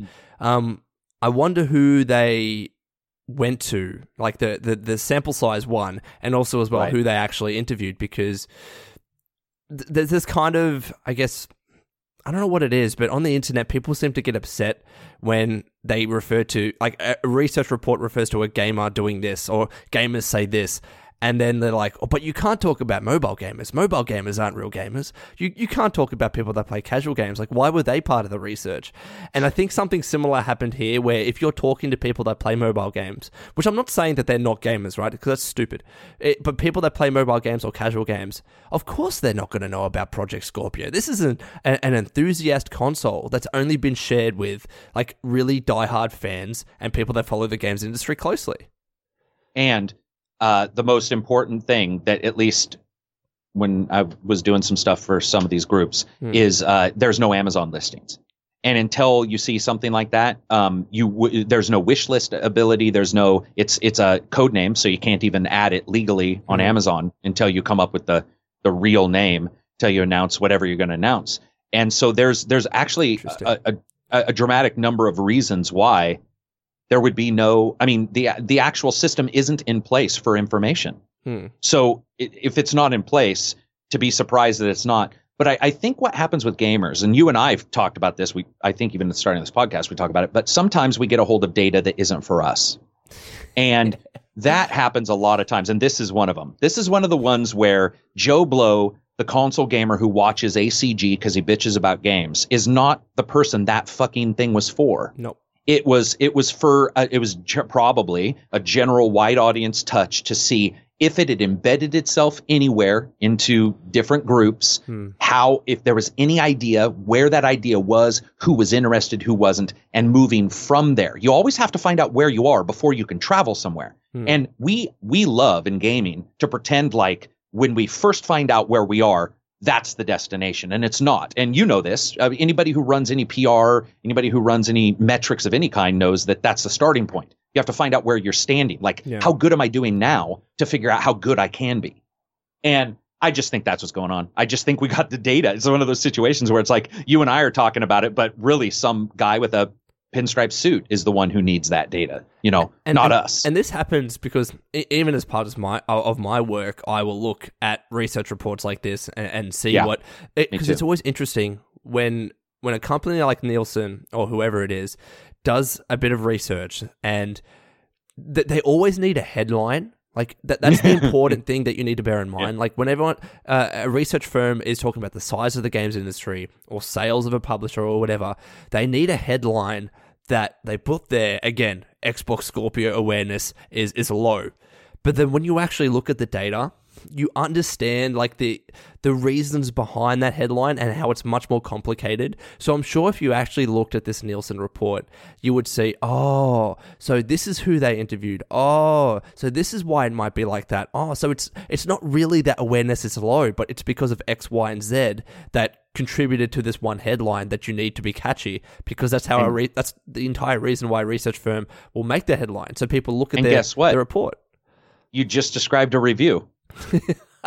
a review has a title. You read the Yeah. title. Sometimes the title gives away the score, Yeah. and you can see that, or you can read deeper and get Yeah. the data of why somebody said, you know, this misses the mark or whatever. I mean, you did really, and that's and that's what it is. That's what metrics are when you're when you're running those. We've all run them. I mean, I think everybody. It doesn't even matter if you're in high school. Uh, you might have run them just you know if you were in one of your classes for ma- for mathematics. We've all sort of had some experience with that kind of stuff. And yeah, it's you're right. It's like you need that go-to phrase and then you read the go-to phrase and then and then you find out why. And by reading the actual the actual Well, I, I mean, again, it, it works the same as, as videos on YouTube. You need a nice, catchy title. It would be lovely. It would be fantastic if every video uploaded was just titled fucking one, two, three, four, five, six, seven. Yeah, it would, and, wouldn't it? and, and we just got the same amount of views. But that's not how the fucking the internet no, works. not at all. you got to be like, you know, Dalmatian humping an elephant. Jeremy's going to review this game. And it's like, why would he put that? Well, it's because this tracker tracks this and this keyword. And mm-hmm. Oh, Jesus. Yeah, Like, it's and- crazy. And, I- and I'll make the thumbnail look like this, but if I had it my way, it would be a fucking generic thumbnail one, and then that would be enough. Oh, dude, yeah, I I agree. Would do you know how much time we waste, dude? I waste so much time, even just putting my fucking ACG review on a picture of the game.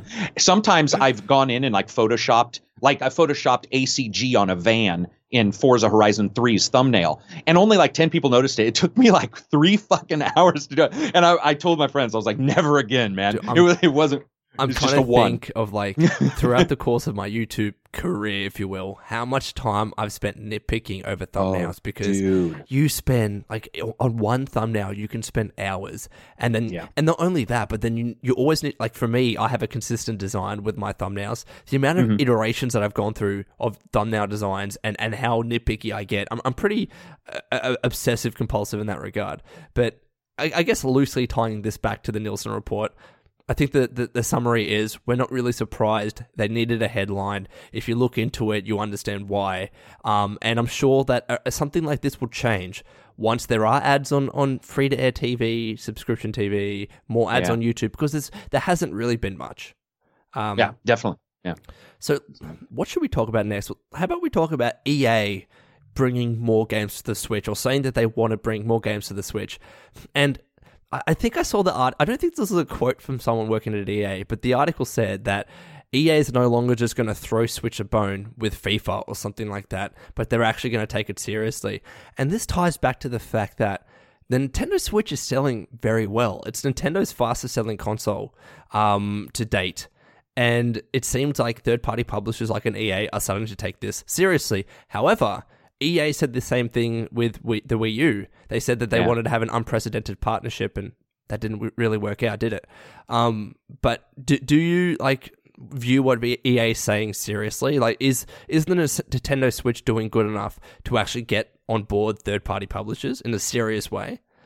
I mean, dude, like the Wii, the Wii did well, and some of them didn't jump on forever. Yeah. So it's like, um, I personally, and I've said this before, I personally am a little nervous that something behind the scenes is what's causing this. That uh, Nintendo doesn't work so well, and and and I wouldn't be surprised because they don't work well with almost anybody. So it, be wouldn't surprise me. Yeah. it, that it's a cultural thing. Yeah, and that's that's what I firmly believe is that EA probably. Well, I mean, EA is a company; they want to make money, Mm. right? So they're of course it makes sense. Um, I'm sure EA is looking at some of these titles. They did the. Uh, I, it wasn't EA, but NBA Showtime that or Playgrounds that uh, Maddie and I just reviewed. That's on Switch. Some of those games are getting on Switch. Um, I think EA, Activision, all those companies would love to do it.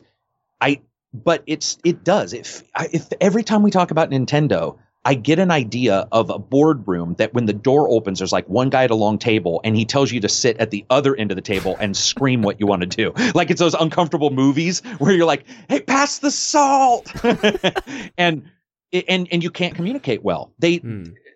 they doesn't. I mean, and Tom Kalinske from Sega. Uh, told some stories about both Nintendo and when he worked at Sega and the differences between the American and the Japanese firms and who ran it. And it was dire.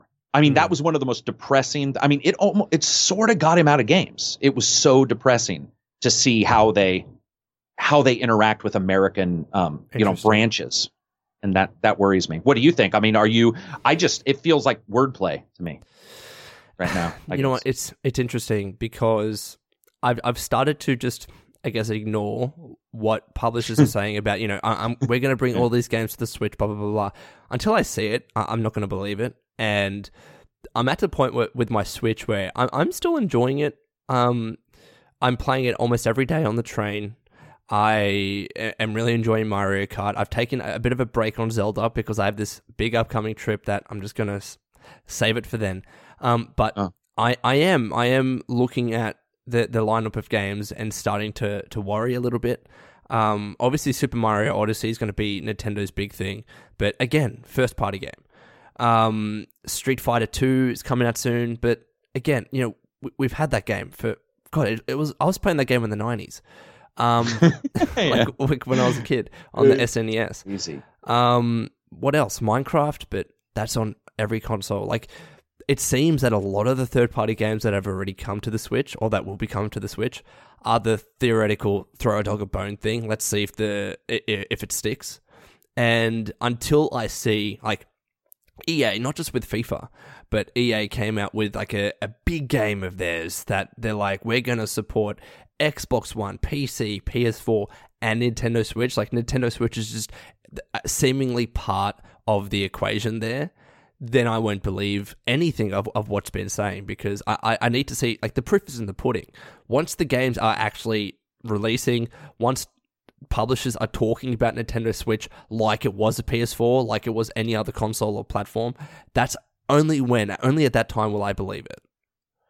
Yeah, and you know what's sad? We talked about this with the Xbox One and the PS4, where uh, I, I know of at least three of the so-called exclusives Hmm. uh, wouldn't be exclusive if the Xbox One had been more powerful. There was an actual issue where the developers didn't feel the game would look good enough for their Wow. artistic vision, and so Scorpio, of course, they're like, okay, we'll we'll release this. Mm, mm, Uh, unfortunately, Switch is even worse. underpowered. And so, yeah, and so I could see that. But here's the thing to turn it to a positive for a second, there are some games that I think would be phenomenal, phenomenal on the Switch as long as they ran well. I don't care what they, you know, resolution, but I'm saying frame rate, like Yeah, they weren't yeah, chunky. yeah. Some of these are like Persona. I think Persona 5 would be.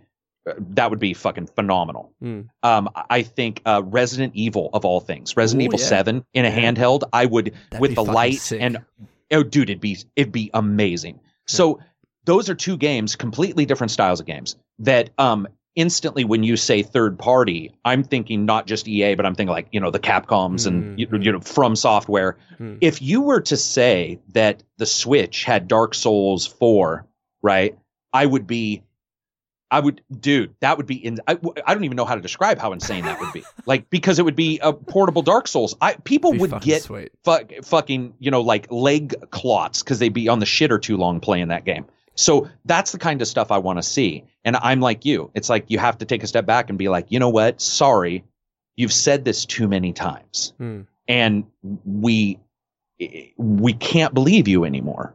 I mean, we can't. Like it, it actually hurts to believe these people every single gen Nintendo releases something. It, it's just And- it's just getting your hope. Like I, I never like, and this is a general thing with me. It's not even specific with this, but whenever I get my hopes up, it's like nine times out of ten, I always get let Yeah. down. And, and, and, and it's not just game. Yeah, it's not just games. It's it's any kind of entertainment medium. Um, like oh, I thought- Sex. Se- exactly. It's like sometimes like you think it'll be good, but it's not. Yeah. Um, You're but- like, meh. but like with some movies, like um, that I'm really looking forward to. For for instance, Suicide Squad. I was I was fucking like, this is gonna be the best, and then it Oh. was so average, and I'm like, oh no, I was so so disappointed, so let down. The Assassin's Creed movie. I thought that could have been like the chance for for game movies to start being really really good, and like it was a f- false expectation. I understand that, um, but again, that was one of those things where I got my hopes up and I was let down. So this is just a general thing with me. Like I'll get Right. excited about something, like, but I'll I'll try and temper those expectations. Um, and again, I, I just I, I need to see the announcements. Like I need to say, you know, we we are bringing the game, not we are thinking about it, or we might do What? it. I have a question for you then. What Hmm. would be like what would cause you what would cause you to go, okay, i- i- is there a game, even one game that would cause you to say, "Oh shit, that yes, they're actually taking this serious." Uh, Bioshock, because Oh no shit. You know why? You know why? Because it's it's a game that obviously I I, I love a lot, but it's one of those franchises where let's be real here, it's not that big, and it would be a huge risk to bring it to the Switch, and that would like that's that kind of bullish attitude would show Right. real confidence in, in in the Switch from a publisher's perspective.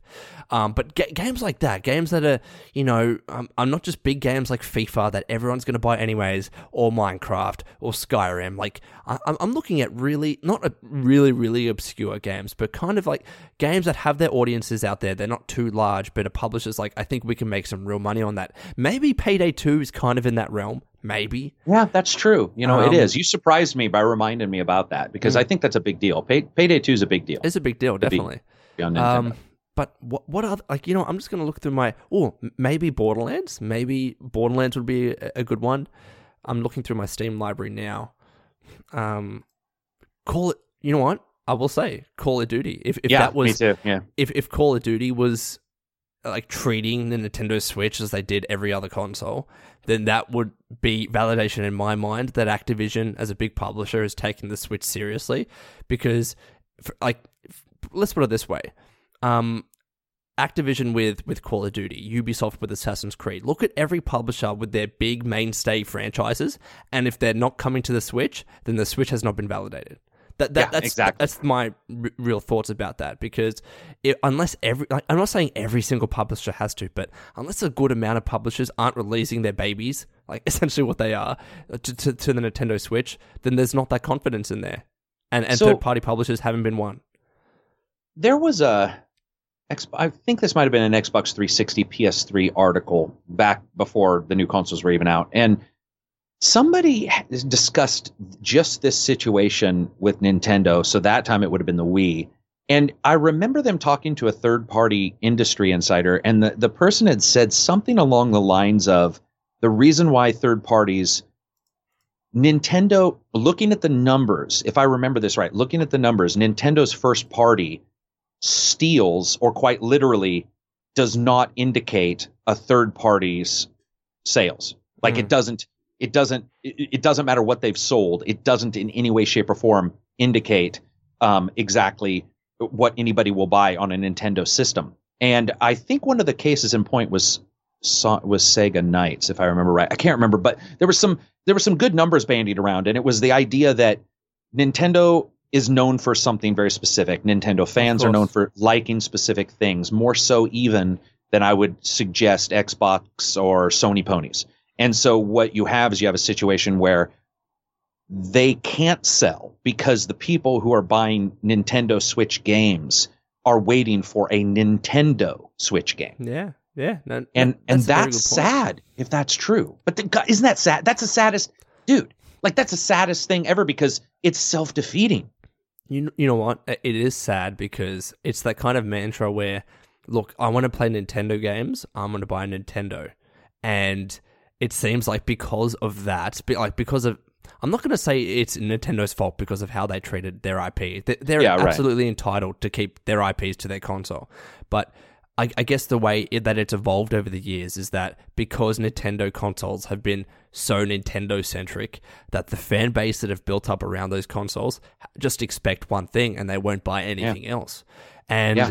th- th- it's going to take a lot for that kind of perspective, even amongst Nintendo uh, fans, to dissipate because, you know, let's be honest here. There are people out there that just buy Nintendo consoles and that just buy Nintendo games, and they haven't really seen third party console, third party games, sorry, come to that console. Like, that yeah. could be the only console that they own. So they'll see a Payday 2 come to the Nintendo Switch and be like, what the fuck is Payday? Like, I have no idea what that is. And, and there probably are a lot of gamers like that out there. Or if they do know what Payday is, they just don't care about it.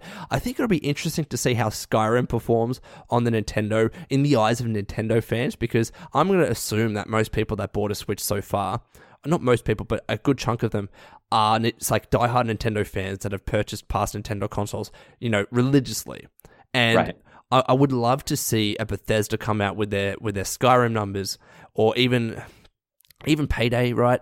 But one of those third party games for, for a publisher to come back with their numbers and say it actually did well, the attach rate for this game was actually pretty good.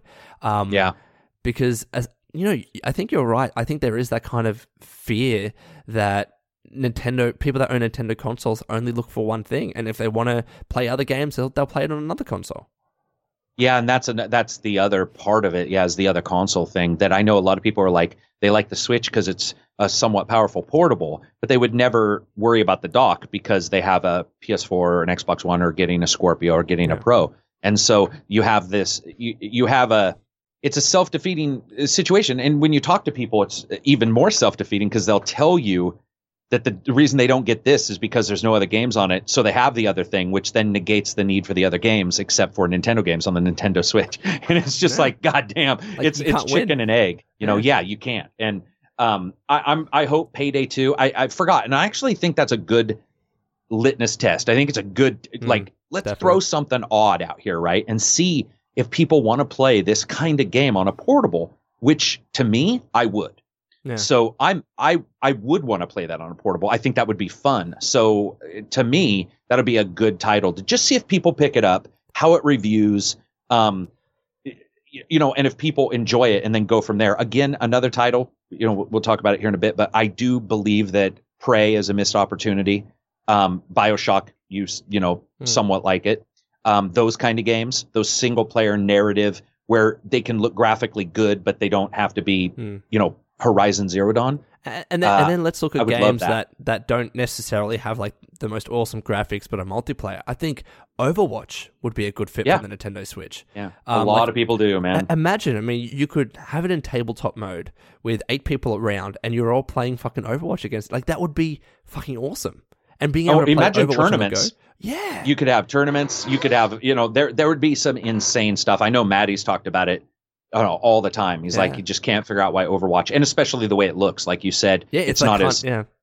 graphically intensive. You know, like so, it, yeah, it'll be a game sad. that actually runs pretty pretty well. But again, right. touching on what you said about graphics, that that's that's an issue. It will be an issue moving forward. I I understand that as a handheld, the Switch, like compared to mobiles, is a powerful console, but compared to to traditional consoles, it's not. And would this have changed if they went with the the the um what was the called the Tegra X1 or like the the next version, more powerful, the more powerful um, one? I would think they're in the same. I don't know. I it's I think it's the same overlap that Xbox and PC get. You hear about overlap there. You hear about overlap with Nintendo and handhelds when it comes to power, and I think that if you were to put the X1 in there, it would be a little bit more powerful, but it wouldn't be because I have an X1, and it wouldn't be uh, as powerful as um, you know an Xbox One or or a PS4. Hmm. So you still would be less, and I think that um, that's okay because it's a handheld. Um, but again, I've, I, I think I've said this a couple times. I'm still confused by the dock situation, you know, and the way that works, the why it doesn't add some power, you know, why it doesn't allow for overclocking. those were the rumors. Weird, I know, I, and they were pretty substantial rumors, which to me indicates Uh, probably a manufacturing issue where Yeah. they probably couldn't do that. You know, like heat. they, they, definitely would have had it in mind, but maybe down the line, and, and this could be honestly, this could be a great way because the problem with it is with like um when when you have the Project Scorpio and the PS4 Pro, these kind of uh m- mid-cycle console refreshes, is that people that purchased the previous console feel disenfranchised. But if Nintendo released a dock that upgraded exactly. every single Switch out there, that's fucking massive. Yep. And if it was just the dock, so that means Yeah. the Switch stays the same. Yeah. That's what. That's exactly what I believe would be the best bet is to call it, the, you know, that Nintendo Dock Two, whatever you want to call it. Come up with something awesome. Uh, the even better toast maker because that's what it looks like as a toaster to me when when the true. Switch isn't in there. Um, and you plug that in, and it's got you know a, a, small chipset on there to give you some extra graphical oomph and stuff like that. Yeah, Mhm. I do.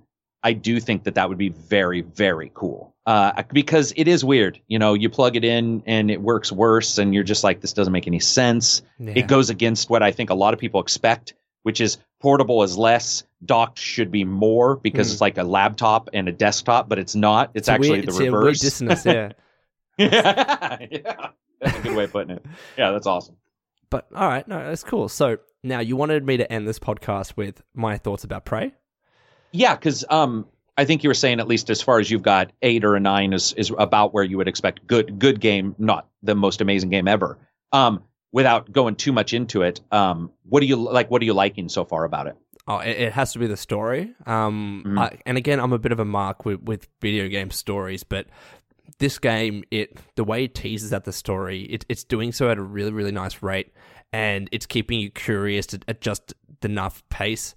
Like I, I, I'm always wanting to just push through the main story, skip the side quests because I want to actually know. And people keep telling me, "Oh, the ending, bro, the ending, or the endings." Like you're gonna be fucking surprised. Um, that's definitely the main aspect of that game that I'm absolutely loving. Um, and again, maybe it's because I, for instance, with Bioshock Infinite, I really liked that story, and Oh yeah, you know when Yeah. when I end a game like that and the story there's a big twist and I get goosebumps like that that kind of shit is what I remember. Like if there's anything about I, I- think when you play a video game and it has a great story, that's what you remember most about anything else. At least in my experience, I don't remember. Oh, ooh, how cool were um, the the fact that you could use a skyhook in Infinite and and traverse between buildings. I- remember that, but what sticks in my mind is like the story, right? So I'm really liking the story of Prey. The, I guess the combat is okay, but it's it was never meant to be the standout. I don't think. yeah, right. No, Like you know, with the with the glue gun um, wrench mechanic, it's always meant to be that kind of passive thing. And, and I'm playing it on hard as well, so every fucking room I'm on, I'm on edge because you will die. I've died so many times in Prey, it's not funny yeah, because I'm playing it on that, that difficulty because you're you're not meant to be overpowered. It, you- you're not getting these crazy guns. Even when you get the Q beam, it you can do a bit more damage. But even then, you go up against a telepath or a technopath, whatever they're called, you're gonna get fucked up. Like that game is is not really meant to be about combat. Combat is just you know you're you're, you're given enough supplies and enough guns to keep you alive, not to plow through. Um, exactly. I, I yeah, I, I think that the combat's okay. What else about it? The environmental storytelling obviously is fantastic. I love games that have audio logs. Like games that have audio logs make it so much easier to be able to tell subtle parts of the game's narrative and, and the lore and the setting of the game instead of having like and even though prey has this like you have to read terminals uh, or computers uh, and books and magazines every now and again if you really want to get in depth to the lore but when you Right. have audio logs like Prey does, you can go about your day. You can you can go fight enemies. You can explore as these audio logs are playing. It's the best way to tell different parts of the story. And to be honest, like audio logs are exact same as the radio. When you have January and, and Alex call in and tell you stuff, it's exact it's the exact same as an audio log. You're continuing through, you're continuing to play, and it's still telling you the story. You're not cut by you're not stopped by a cutscene. You don't have to stop and read something and feel like, oh, this is so boring. Why am I reading? I I love games that do that, and I hope that more games do that uh, in the future. Uh, and, and, it's so easy too. You pick up an audio log, you just press L, and, and you listen to it, and, and, and you keep playing. So I really like that about the game. Um, I don't know if this is a spoiler. I'll, I'll give a warning now, but that when you go outside into space, I fucking. Oh, it's that. not a spoiler. Yeah, it's yeah. that that I asked a bunch of people as well, and they were like, "No, that's that's been shown and stuff." But yeah, yeah. it controls so fucking oh, well, dude. I'm glad I was watching your Twitch right when you went out, and I was like, "Oh, you're the, in for the, the very first moment." I'm like, "Holy shit, I'm in space." Yeah. And it's just kind of serene. You're floating there, and it's beautiful. Um, light seeping through, and you can see the planets and the station. I love that bit, man. I absolutely love it. But overall, I think the the average score that the game has gotten on Metacritic and OpenCritic is about an eight out of ten. I think that's yeah. about right, to be honest. Um, I would see, I could see easily if gamers were to give this game a seven, maybe six to seven. I wouldn't go below than lower than that.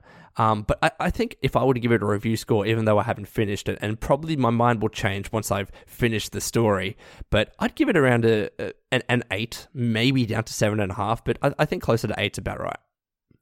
That's very cool. Yeah. Uh, for me, one of the things I noticed is everywhere there's an audio log, there's almost always a physical representation of what they're talking about, exactly. and that's pretty rare. So, like when you when you're listening to an audio log, if you look around, the the body that's there makes sense now. The the thing that's doing this makes sense now. The sound you hear in the roof makes sense now, and that's what I was talking about when I was talking to you guys last week. I, and that's why I think I would give it. I, I don't really do numbered reviews, but uh, probably a higher than an eight. I, I don't think I'd say it's a perfect game because it does have issues. Of course, but does, yeah the reason why is because there's various levels of story being introduced to you. And I think that, you know, Maddie did a post where he's like, I'm, you know, he, he wasn't hitting the story just right, blah, blah, blah. And I'm like, I totally get that because, because while I did, and while it sounds like you do, it sounds like we'll I'll be high, you'll be middle ground maybe, and he'll probably be in the mm-hmm. lower. Mm-hmm. At least he was when I was talking to him on, on on on Twitter. That makes sense to me though, because the way this game delivers info is, it is indeed a lot like a Bioshock. It is indeed a lot like uh, uh, it, all those kind of games, but it isn't exactly a guarantee you will get it. Yeah. It isn't exactly a guarantee. Uh, additionally, that you will get it in the same rhythm in which the developer set it up. And the developer just spent two hours playing with Gamasutra, and they broke down it, it, it, he just sat there and talked about the development. He talked about multi-layered story, and they just released the video this morning, and it's insane because all the stuff I was talking about, I was like, and I, I think I hinted to you guys, I'm like, I could yeah. just be seeing too much, and this is not occurring. Like your brain is like, oh, but everything I said, he's like, and then we did this and the shape of the room, and I was like, holy shit! Hmm. I mean, there's so many levels of intricacy that just that, even though it may not come off perfect for everybody, is still to me a sign of somebody who took it to fucking heart, who said, yeah, yeah it's not Prey 2. It's not Prey 2. We're not bounty hunters. But mm. what we are going to do is make a good game called Prey 2. And I think that that's the best you can do. And, and you know what I said? I said very similar things in my impressions of, of Prey. I said that I like this game but I liked this game and I liked the story because I liked games like Bioshock.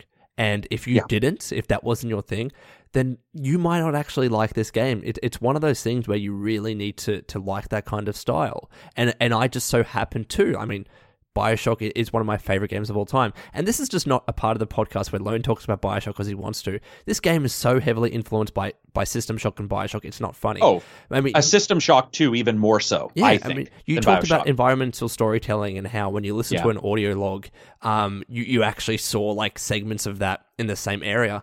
Bioshock did that. Like one example yeah. that I remember is this guy electrocuted himself in, mm-hmm. Bioshock, mm. and you listen to the audio log, and he's like, "Oh, don't kill me! Don't no." He got electrocuted by someone else, and he's like, "Don't kill me! Oh, gotcha. um, um, tell me the secrets or something like that." And he got electrocuted, and the audio log is sitting by his dead corpse, and you can see right. the electricity shooting out from the from the fucking wall.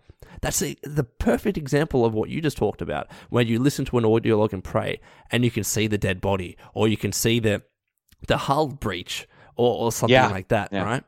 So yeah, it's it's it's crazy stuff. I mean, I I think that's what's cool is uh, you know we didn't get the bounty hunter prey, but it, to me, it it doesn't matter. And um, the only thing on these games, and I, I think we've agreed in the past on this, but I, I think one problem with Bioshock games, um, and it's not a problem. I'll just uh, how, maybe a trait. That's a better term for this yeah, yeah. is is that it's possible because it isn't a directed experience. It is not. It's an anti-directed experience. Hmm. It's an ambient experience throughout the entire thing that you can if you depending on the difficulty, the amount of times you die, how you die, where the difficulty is, you can actually have a very unfun experience. You and you can. You can you if you're maybe not really good at combat and you're getting your ass kicked. I had people going like, "Dude, I hate the combat." I'm like, "What?" Like I was killing people and then I was telling people, "Oh, use the glue gun left and right of the bad guy and then above him to create a cage. And they're like, you can create cages for bad guys? I'm like, yeah, that was like the first, but they didn't think of that. And so when I showed them, they're like, oh shit, that does change this or change that or make steps on the wall. And so if you don't know those, I totally can see somebody saying, this is a six, you know, this is a, it, it, it's a, it's a pretty good game because that's its entire thing. That's its Yeah. entire But you, you know what's setup, funny though? you know? I mean, again, like there's, I think it's easy, normal, hard, and nightmare, and I don't even Yeah. want to fucking imagine what the game is on nightmare. But I'm playing it on hard because my stream forced me to. But even though, like, there are parts where I'm dying a lot and I am getting physically upset because I think resource management in this game is particularly hard, especially on those harder difficulties. You Yeah. could, like, I got to this one point in the game where I had no health, no ammo, absolutely nothing, and Yeah. I was go e- every part that I went to. There were enemies in every fucking room. The one door that was locked, I needed to sit there and continually press the door um, to to speak like dialogue. Like you had to um, have certain dialogue recorded, and that was the only way to open the door because it was voice recognized. And I couldn't do that because there were enemies in the room that I couldn't kill because I didn't have health and I didn't have ammo, and I just couldn't progress through the game. And it, and I died like twenty times. To, Are to you tr- using items to disturb them? You should be able to just throw a, a mug to the other side of the room. I but but like it was an isolated room. Like you would go down the elevator and there was Oh. a there was a door that was locked and then nothing Gotcha. else. So like that was it. And Because, go ahead. no, I was gonna say like even though that, that happened to me, the combat is challenging, it's rewarding once you get past it. Like and, and some people might not think so. Some people might not think this is might think this is Right. too hard. I'm dying a lot. I hate this combat. But even though I am dying a lot, I'll, I'll admit that. Once you get past something that you've died about ten times on, it's like yes, like fuck yeah. And I It's never, Bio Souls. yeah. And I never would have had that satisfying feeling if I just plowed through it on easy. Even though easy would give you a better experience of the story, I completely agree. Um, and I might have changed my mind if I had known how hard this game would have been, but now I'm stubbing, stubborn and I need to complete it. Um, Right. But no, I, I think it's the right amount of hard, but but satisfying. You know. I I just I it is, and uh, for me, I just carry shit with me everywhere. So like, I'll if I have a if if I have nothing in my hand, I'm going to the next room. I always carry like.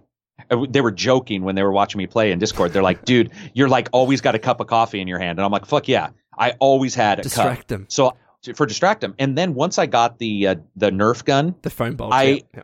dude i i was watching people on on youtube and legitimately physically amazed at what some people i had done some crazy like i put a a cup near a, a jail cell and i shot the cup and the nerf thing bounced off the cup through the little slat and and hit the button and opened a door that i shouldn't have been able to open i was like okay i just did something that was amazing That's right and then i go amazing.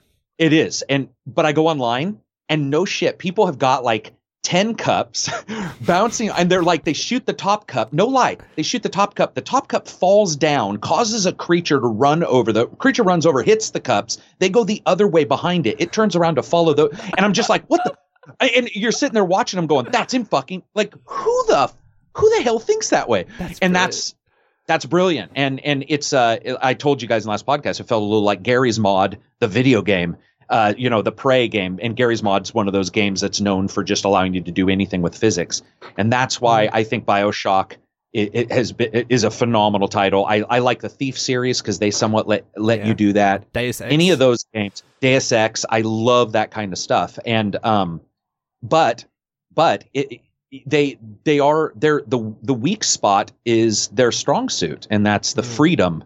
And that freedom can can certainly cause a narrative gap. I've had people go like, I don't know where the story is, and I've been like three hours in, and I'm all, dude, you, you haven't played Surge yet. Wait till you played that.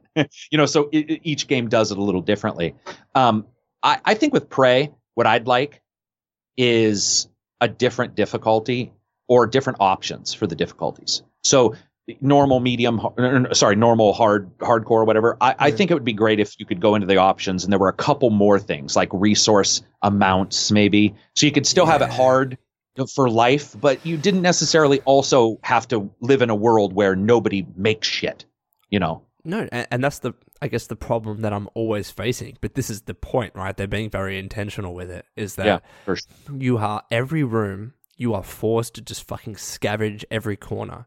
But you know what that Yeah. does, Carrick? That also forces you to find every transcript, to find every terminal, and to open up every possible side quest. Because sometimes you'll just listen to a transcript or look at a computer email and you'll get a side quest, boom. And maybe you wouldn't have done that if you didn't have that incentive to search every room to get enough supplies. And I, I think that's you know why the the hard difficulty has its benefits. Um, but I but I think that having multiple options like that would be fun because again I I reached that one po- like past that point that I talked about where I Uh. got stuck and I died like thirty times. I've been okay past that point. Like I got to a Mm. point where there was a, a fa- it was funny though.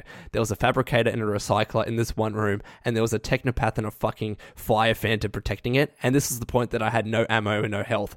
It, it was the funniest thing me trying to kill these things so I could actually just access the the recycler and fabricator Right. because I had so much, so much material, and I could have made a med like tons of med kits and tons of shotgun ammo. Um, just to you know, I just needed to kill those enemies. But no, I I- think that that's a great idea to, to be able to, to manage that, to kind of micromanage the amount of resources you can get because some people might want to play on hard, but they might not want to have to fucking you know spend ten hours just finding resources as part of a you know fifteen hour game or whatever it is. Yeah, it le- it raises your level of awareness. That's for sure. Like when you get when you get done with a, a, a location in Prey or even Prey, this it, its game. I mean, I I can say that now that I've jumped in. I, I just beat the Surge yesterday. When and when I beat it, I was like, I'm better for in Surge because of how I played in Prey, Prey, and yeah. because of Prey. And um, Maddie came off of uh, of Persona into Prey, and that's why I think he's having an issue with the story presentation because the presentation is incredibly directed in Persona, and so Mhm. that makes sense. It is, and that does happen to everybody. You know, you come off that game that's got this and this and this, and you come into a new game and you have to motor set yourself. And um and definitely. and those are two stratospheric differences. Like Persona, which is directed to the point of telling you you have to go to sleep, and Prey, which is like go fuck yourself and just shuts the door on your ass and Yeah. lets you just go Like, up. I, I remember the the first time I played the demo um, for Prey. Went Mhm. away from that thinking, all right, yeah, that was fun. And then someone comes up to me, oh, dude, did you know you could use the glue gun to climb up this thing and, and get to this random room and you got this awesome gun? And I'm like, no, like they didn't tell me you could do that. And they're like, yeah, you, they weren't meant to. You meant to figure that out. It's just one of those Right. games. or I loved barricade uh, when I first learned or thought of learning to barricade uh, walls and, and and windows with the glue gun. So I would go into a room and I didn't want to have to fight somebody who might sneak up on me. So I barricaded the the doors by just shooting glue into them, That's barricaded brilliant. the windows.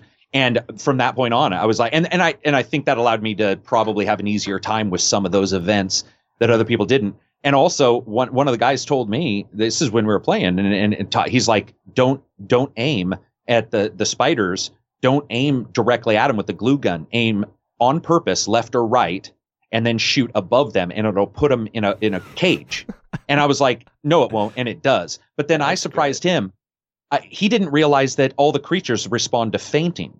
So you can uh, pretend to attack and hit the square as you're in the midst of the attack, and you'll pull your wrench back. The spiders will leap because they're trying to leap out of the way. So you can actually, on purpose, get a spider to leap where you want it to, so that you can shoot it by pretending to attack it.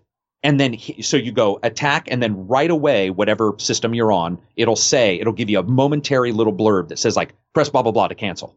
That's and so you fantastic. get- so you go and then the creature will back up or move and you can once you figure out which way they normally move you can hit them easier because i was having an issue running in and a spider get in front of me and i'd swing down that motherfucker would leap to the oh my god i'd be like Dung, and i would hit empty space and i'd be like you son of a bitch what's going on and then i learned feint on accident and i was like holy shit this this works And- and wonders There was And- another. there was another thing that I, that I want to mention before we end this, though. Um, do you know how that sometimes there are doors where if you don't have enough leverage, um, you won't be able to lift the fucking item. One thing that I figured out because I was stuck in this room and I'm like, I, I can't progress through the game, and I'm like, wait a minute, I have a recycler charge. What if I threw the recycler charge at that object and it would suck it in and you could walk through that door? You could And it do worked? it, and it fucking worked. But they don't tell Oh, you. wow. You don't tell you that that's that's possible. No, and I, I told you I snuck behind the one boxes in front of the med kit when everybody else is trying to move it, and I'm like, I wonder if I can just sneak around. And I snuck around, ducked down, grabbed it, and I'm like, Jesus Christ, that's that's some next level design work. Like that's Yeah. somebody going, we want to make it look one way, but if you think about it, there's three or four. And um, I, I yesterday on YouTube, the last thing I'll, I'll say, uh, I, I don't want to hold you too long, but it, it blew me away. There's a hole in the floor uh, in one of the rooms, and this guy got a glue gun and he made basically what you would call sort of a bowl out of glue. It was very deep. He got the he got the bad guy's attention. The bad guy jumps, runs in, falls into the hole, and then he glues just over the top of him and leaves him there, and then just runs off and That's gets out of the door. And I'm like, what the fuck? Like, wh- first of all, I'm like, Who why didn't you that? kill him? yeah, I'm like, why didn't you just kill him? And he's like, I don't know. That was just far more fun than like I ever would have thought That's it would be. He's yeah, and uh, I think that's what makes a great game, regardless of the game. Not even just Prey, but any of those games where like that experimentation.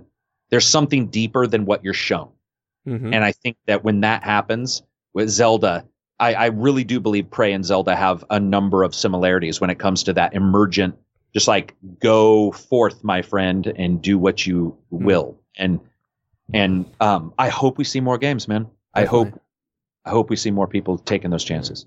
Alrighty. Well, thank you, Carrick, as always, and, and thank you Yeah, to everyone that's still watching this at this point. Carrick, what should be the hashtag for people to tweet out at um at us for for reaching this point to the podcast? I w- there's one thing I want to say, but there's no way I want that tweeted a bunch. Um, let's see.